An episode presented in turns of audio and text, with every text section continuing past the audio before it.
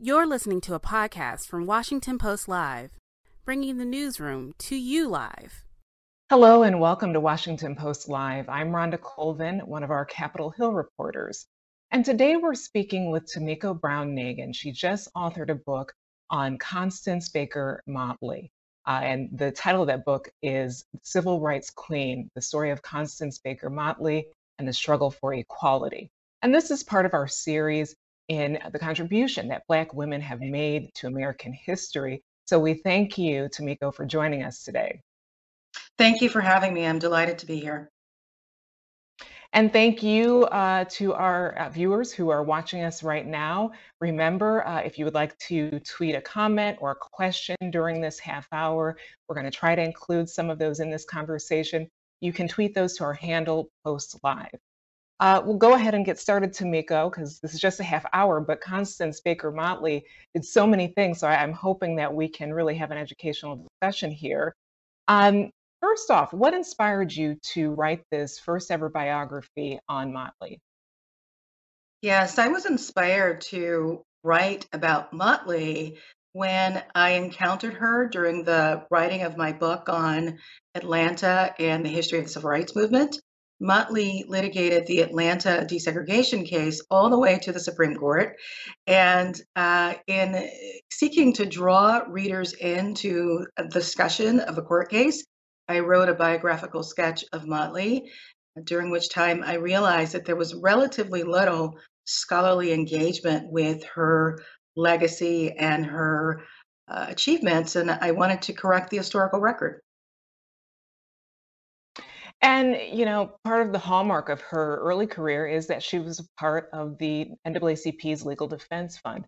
Can you tell me how she got that job? Uh, you write that Thurgood Marshall hired her on the spot.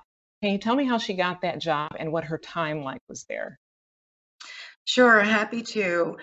Constance Baker Motley first applied to work at a New York City law firm, uh, which is the most lucrative sector of the legal profession. And she essentially was turned away at the door. Uh, the white male partner did not want to hire a woman, certainly not a Black woman. And so she was delighted when she applied to be a student intern at the NAACP Legal Defense Fund. Uh, Marshall hired her on the spot, as I said, and treated her so differently than she had been treated by the the, the white uh, uh, partner. Um, he was friendly towards her. He told her about all the Black women in his life, including school teachers who were important, and uh, was just happy to, to have her on board. And she was uh, thrilled to get a dream job. And she worked at the NAACP Legal Defense Fund for 20 years. And, you know, most people know Thurgood Marshall, you know, as the first Black justice on the Supreme Court, his work, of course, on so many landmark civil rights cases. What was her relationship with him like? Sure. Well, they had great affection for one another and respected one another. Uh, I recount in my book how uh, Marshall once gave an interview during which he said, Connie just walked in and took over which suggests her impact on the uh, Inc. Fund as well as his respect for her. Um, he uh, litigated alongside her, supported her career for 20 years at the Inc. Fund, and yet the relationship was was complicated in some respects as well, in ways that um, shouldn't be surprising to us because Motley was so ahead of her time in terms of uh, the struggle for women's liberation. And I'm happy to talk about those incidents if you'd like. Sure. Yeah, elaborate on that. Right. So, um, Motley uh, litigated her first trial was in Jackson, Mississippi, where she litigated a salary uh, equalization case on behalf of African American school teachers. First case, uh, and it was one where um, I discussed how amazed people were to uh, to see her. Uh, she was an extraordinary, not only a black lawyer or a woman lawyer, but a but a black woman lawyer. Um, and yet, when she returned to New York, she found herself uh, having to argue to Thurgood Marshall that her salary uh, was not what it should be, uh, given her contributions to uh, the Inc. Fund. She also asked for a, a different title. And thus, one can see that she was fighting for herself the same battle that she had been fighting for her clients. And this is a theme that repeats across the book. The other incident that revealed the complications in their relationship occurred in 1961. I describe a setback in which Motley failed to win promotion to uh, Marshall's uh, job as the head of the Inc. Fund when he was appointed to the court. And she was disappointed by that. She thought race had something to do with that failure uh, and gender uh, as well, uh, that Thurgood Marshall just could not imagine uh, a woman as the head of this civil rights organization.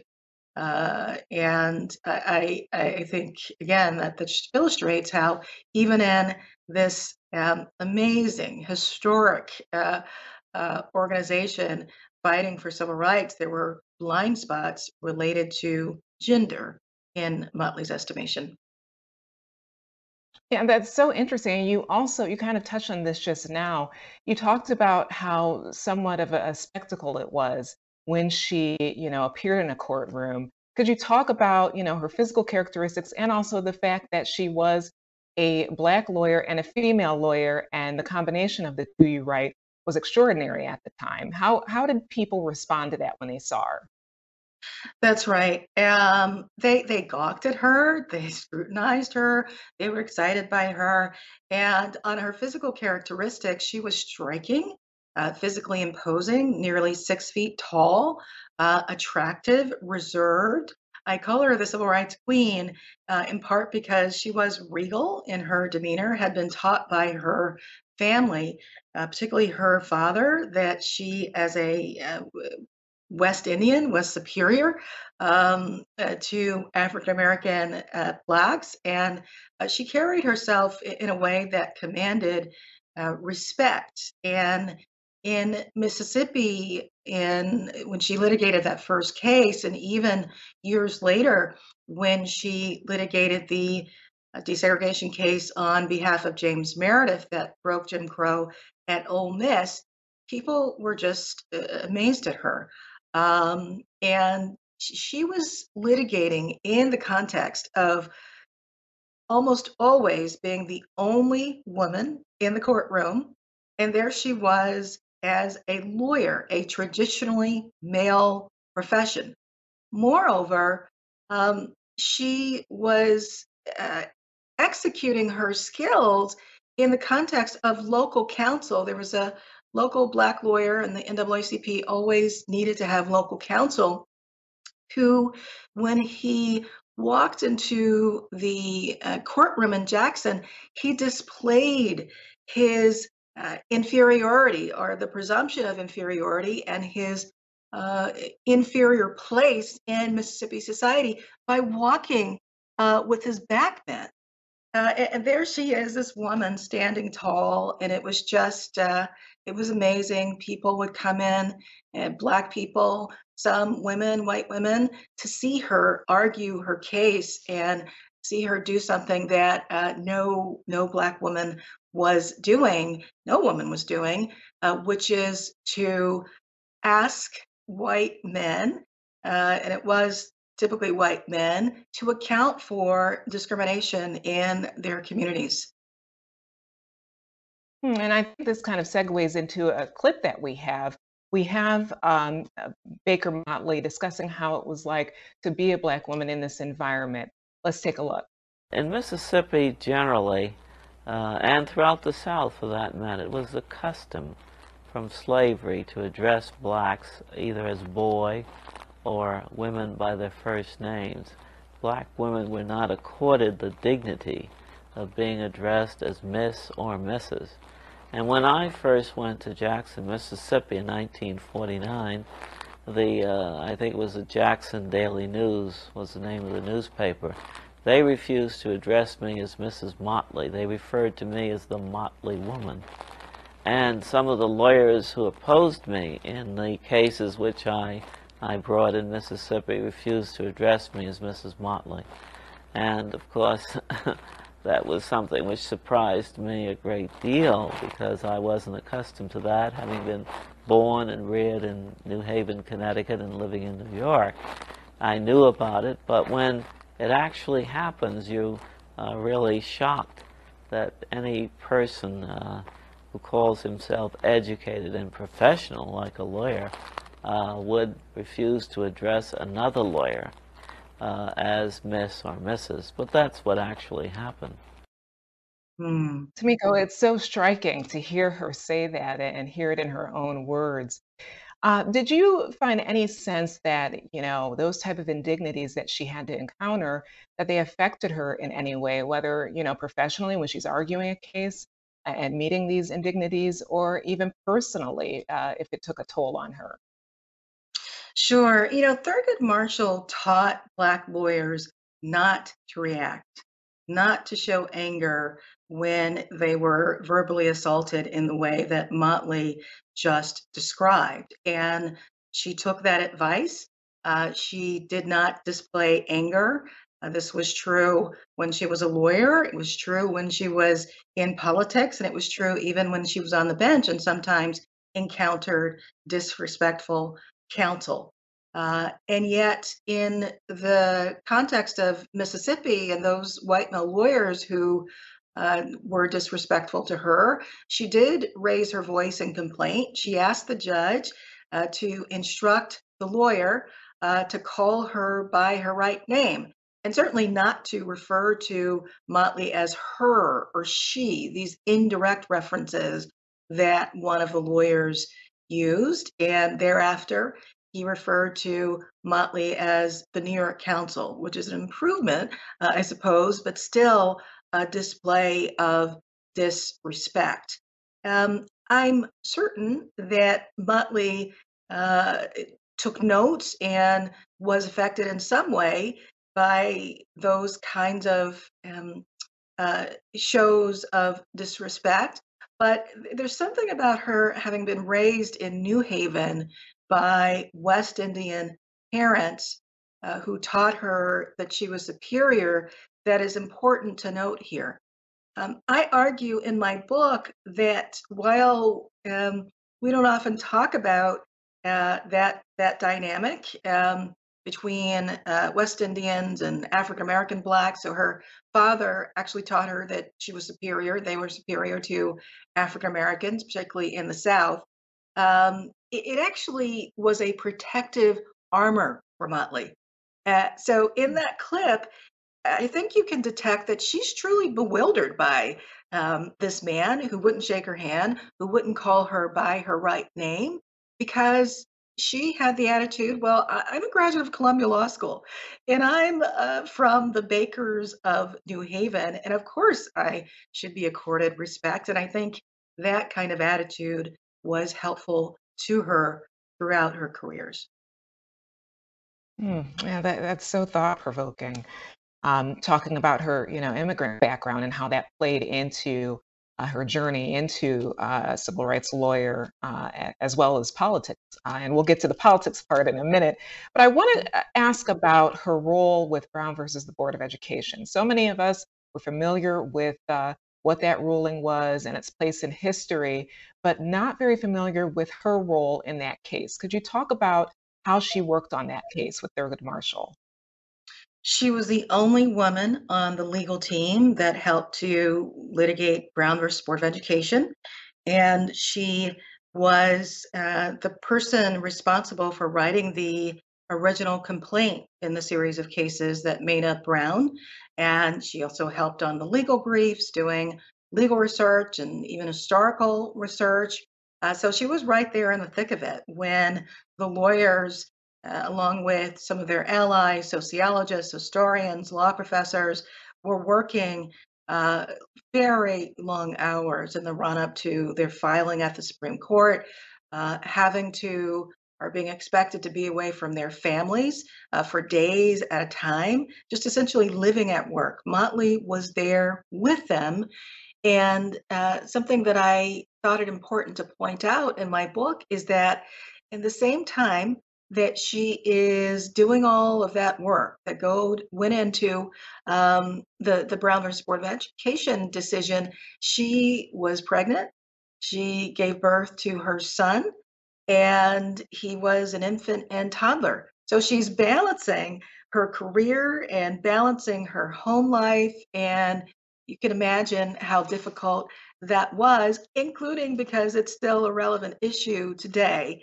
Uh, and I also point out that um, although Motley was a vital part of the team, she was she was behind the scenes. She did not actually argue uh, any of the cases at the Supreme Court. And uh, that too is important to note, even as uh, I, I, lift up the story of Constance Baker Motley, this woman being right there at the center of this great constitutional law case. Hmm.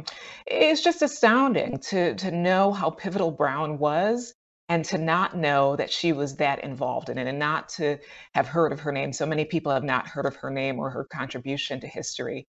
Why do you think that is? Why do you think her her contribution and mentions of her name aren't as well known as Thurgood Marshall or as others that she worked alongside? It's a great question. And I would say it's because historical significance and leadership are essentially coded male. Uh, and so there, there are many uh, men involved in the movement, um, not only Martin Luther King Jr. and Thurgood Marshall, who of course are rightly uh, remembered and a part of the American historical landscape now, considered great leaders. Uh, a lot of people who, frankly, contributed less than Motley, uh, who who are are better uh, known. And a part of what I wanted to do in this book is correct the historical record um, and uh, encourage readers to see the movement through the eyes of a woman, through the lens of gender, and connect Motley to uh, a number of activist women at the time who also made contributions to the civil rights movement and uh, who uh, more recently are receiving attention, but also suffered uh, from a, relative lack of attention. I'm thinking of uh, Ella Baker, Pauli Murray, uh, people of that nature, strong women who had tremendous impact, just like Motley. Mm. Uh, Motley went into politics, uh, and I believe it was 1964. She was elected as the first Black senator, Black female senator in the New York State legislature. Could you briefly talk about her road into politics and why she did that shift from being a civil rights lawyer to uh, wanting to be involved with legislation and policy? Sure. She thought by the early 1960s and certainly the mid 1960s that the arena of struggle for African Americans had shifted to politics, uh, to the pursuit of voting rights into the election of Black officials.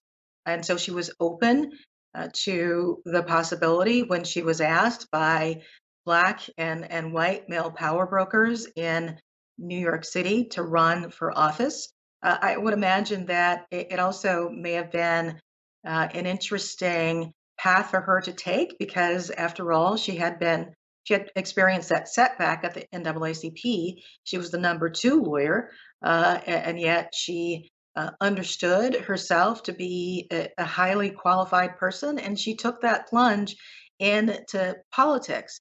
Now, I should say that uh, although there were many people in the Democratic Party who saw her as a great asset. She already had name recognition uh, from her time as a lawyer, uh, which is everything in politics. Uh, there were others in the Black community in New York who thought she should stay in her lane, that she was not, in fact, a uh, the, the, best representative of uh, African Americans, the, the most authentic uh, representative of African Americans. But of course, uh, she was not only representing uh, African Americans, which is a point that that she made, as she was a, a coalition builder uh, and was on the forefront of the creation and the pursuit of multiracial democracy through that context of New York City. Hmm. And then moving on to her being confirmed as the first Black uh, female judge confirmed to a federal bench. Um, tell me about her road to that, why she was chosen, and what she accomplished in that role.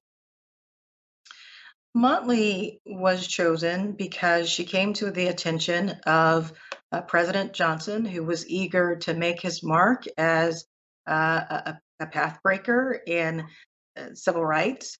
Uh, she was highly recommended by the entire civil rights establishment for that judgeship, as well as by federal judges before whom she had argued, Supreme Court justices.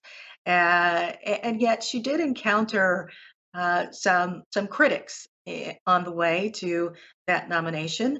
People who said that uh, although she was ex- an experienced lawyer, her experience was in the field of civil rights, and thus they argued it was too narrow for a judge who would sit on the prestigious uh, Southern District of New York uh, federal court, which heard a lot of financial cases. It was essentially a question of whether she could handle those cases. The ABA rated her qualified instead of highly qualified, its its highest rating, uh, claiming that she had not argued in New York, uh, which is was remarkable and and and a farce, frankly, uh, given the depth of her experience in federal courts throughout the country, and that was clearly a transferable set of experiences. And there were those who even um, brought up her race because there was a thought that it would be uh, too political to appoint Motley to the bench at the same time as Thurgood Marshall was on the bench. Uh, and so she did encounter resistance uh, from friends and certainly from foes like Senator James Eastland in Mississippi, the head of the Senate Judiciary Committee, who claimed that Motley was a communist uh, because of her youthful left activism in New York. Uh, ultimately, none of it stood in the way, but she had to run the gauntlet to get that seat. Hmm. Uh, and, and, it's so interesting to hear you talk about that confirmation uh, experience that Motley had because we are awaiting, you know, news soon uh, that President Biden will announce his pick for the Supreme Court uh, vacancy, and we know he has confirmed that it will be a Black woman based on what you've been researching about Motley, uh, what's been on your mind uh, as we await this this history making moment from Biden? Mm. Well, it's been a long time coming. Motley herself appeared on uh, Supreme Court shortlists uh, during the 1960s and early 1970s and had advocacy groups, including the National Women's Political Caucus, uh, putting forth her name for the Supreme Court. She did not get the nod including because uh, the civil rights issue followed her. It was a double edged sword, with some making the same kinds of arguments that uh, she couldn't be fair to essentially white litigants in federal court. Um, and so I, am thinking about that that phrase "running the gauntlet." Uh, it's both a moment uh, that, as I said, has been a long time coming, and Motley would be thrilled to see so many eminently qualified African American women uh, be positioned for the nomination. And yet, these processes are they're fraught. Um, we've seen rhetoric pushing back against the idea of the nomination of an African American woman, and and so I, I feel cautious, and I I uh, know that someone will be confirmed by virtue of the uh, math, simple math, and, and yet I, I do um, expect, and we're already seeing that uh, there's a lot of scrutiny involved in these proceedings, uh, and so I I am uh, cautiously optimistic and also pleased that we're at this moment validating the principle that Motley and so many other civil rights lawyers fought for and still fought fight for, and that is equal protection of the law, um, equal opportunity in the workplace. That moment has arrived. Hmm. I wanted to get your thoughts on uh, a quote that we had in the Washington Post. It was by a Georgetown student who said, "Having a black woman on the Supreme Court could be a life-changing, could be life-changing for the young black girls coming behind me. Proof that what we believe for ourselves can come true." What does it mean uh, for you, as someone who's researched this this historical figure in Motley? uh, and this history making moment that will be coming uh, at the end of this month uh, with Biden making a pick. These figures bringing their stories out, what do you think that tells the next generation? Mm. Well, Motley was and is inspiring. And one of the reasons that I wanted to write this book and claim her rightful position in history is precisely because of the importance of visible diversity for all of the people uh, for whom she stood in women and immigrants and uh, African Americans, working class. Uh, it's important for the range, the full range of humanity to, re- to be represented in positions of power, which is why I can appreciate what the Georgetown student uh, uh, said there.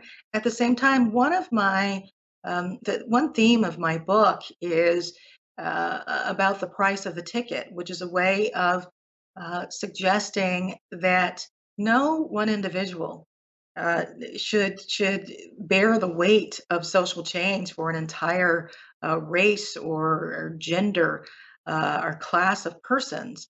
The fit between representation and substantive outcomes is is inexact, and I think that's true regardless of if the individual is Constance Baker Motley or this person who is going to be nominated to a court where there is a conservative supermajority and likely will be for some time. And so there's there's there are limitations on what that person could uh, accomplish uh, despite being on the highest court in land. Thanks for listening. For more information on our upcoming programs, go to WashingtonPostLive.com.